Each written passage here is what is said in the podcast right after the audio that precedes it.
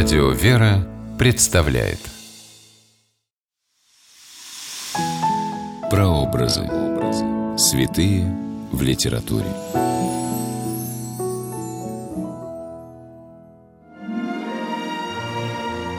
Во все времена святые были и есть для писателей и поэтов источником творческого вдохновения. Образ святых, живших несколько веков назад, зачастую помогает автору глубже осмыслить современные события и найти ответы на трудные, казалось бы, неразрешимые вопросы. Здравствуйте! С вами писатель Ольга Клюкина с программой «Прообразы. Святые в литературе». Сегодня мы говорим о святителе Григории Двоеслове – из стихотворения Максимилиана Волошина «Преосуществление». Место действия – Рим. Время действия – шестой век нашей эры. В глухую ночь шестого века, когда был мир и Рим простерт перед лицом германских орд, и год теснил, и грабил грека, и грудь земли, и мрамор плит гудели топотом копыт, и лишь монах, писавший акты остготских королей, Следил с высот оснеженной Саракты, Как на равнине средь могил Бродил огонь и клубы дыма, И конницы взметали прах На желтых тибрских берегах. Стихотворение при осуществлении Максимилиан Волошин написал в Коктебеле 17 января 1918 года, когда многим стало ясно – Российская империя пала, так же, как некогда могущественный и казавшийся незыблемым Рим.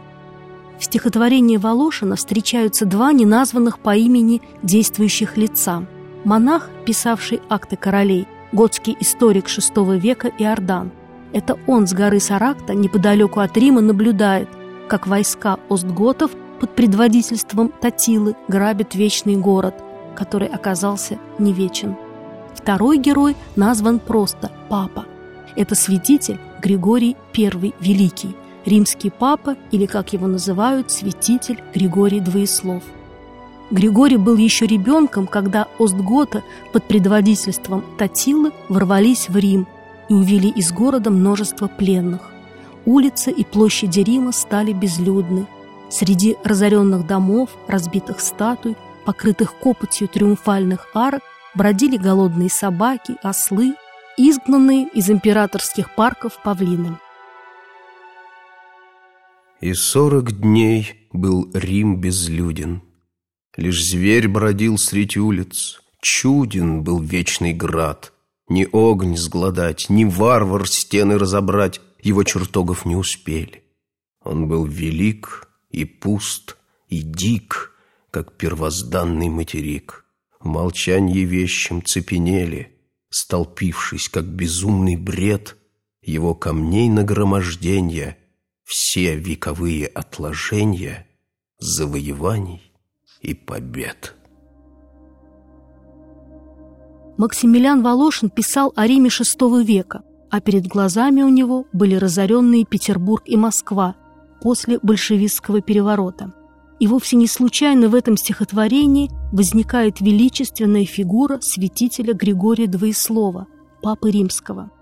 Григорий из знатной римской фамилии Анициев в молодые годы принял монашество, устроив в своем роскошном доме в центре Рима монастырь апостола Андрея Первозванного. Он и думать не думал, что его изберут епископом Рима, римским папой. И в какое время? Рим находился под натиском варваров. В городе не работали сенат, суды.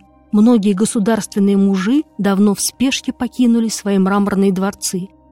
Римский папа Григорий I фактически стал негласным правителем Рима и делал все возможное, чтобы хоть как-то облегчить жизнь сограждан. Кормил из церковной казны тысячи нищих, даже распоряжался войсками, охранявшими крепостные стены.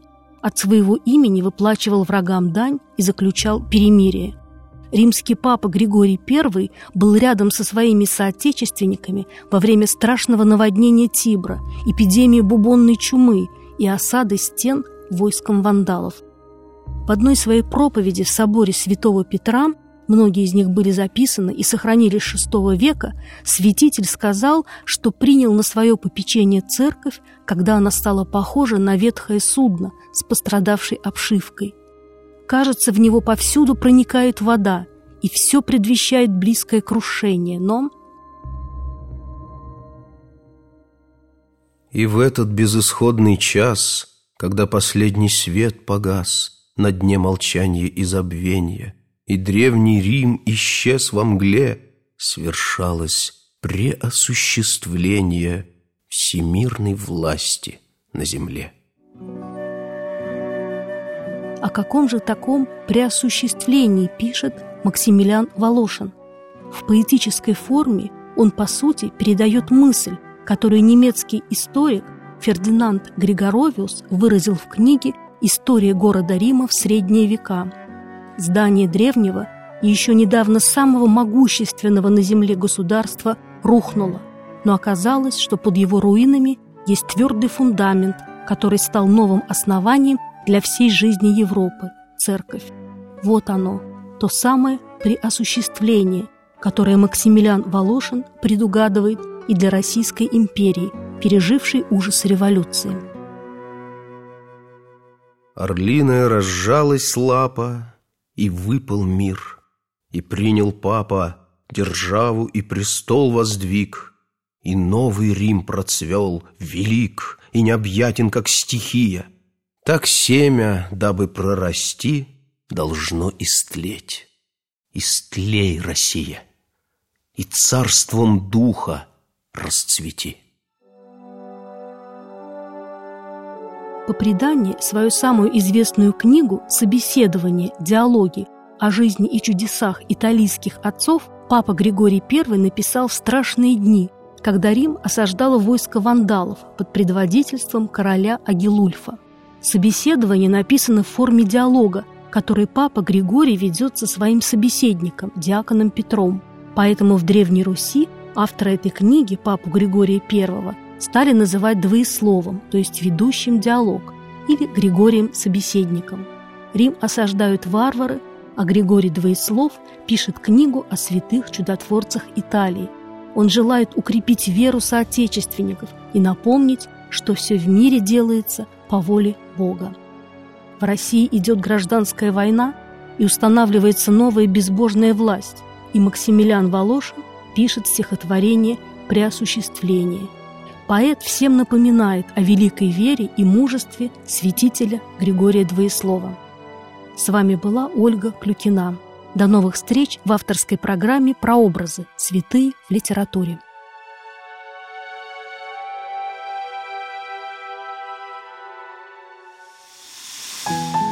Прообразы. Святые в литературе.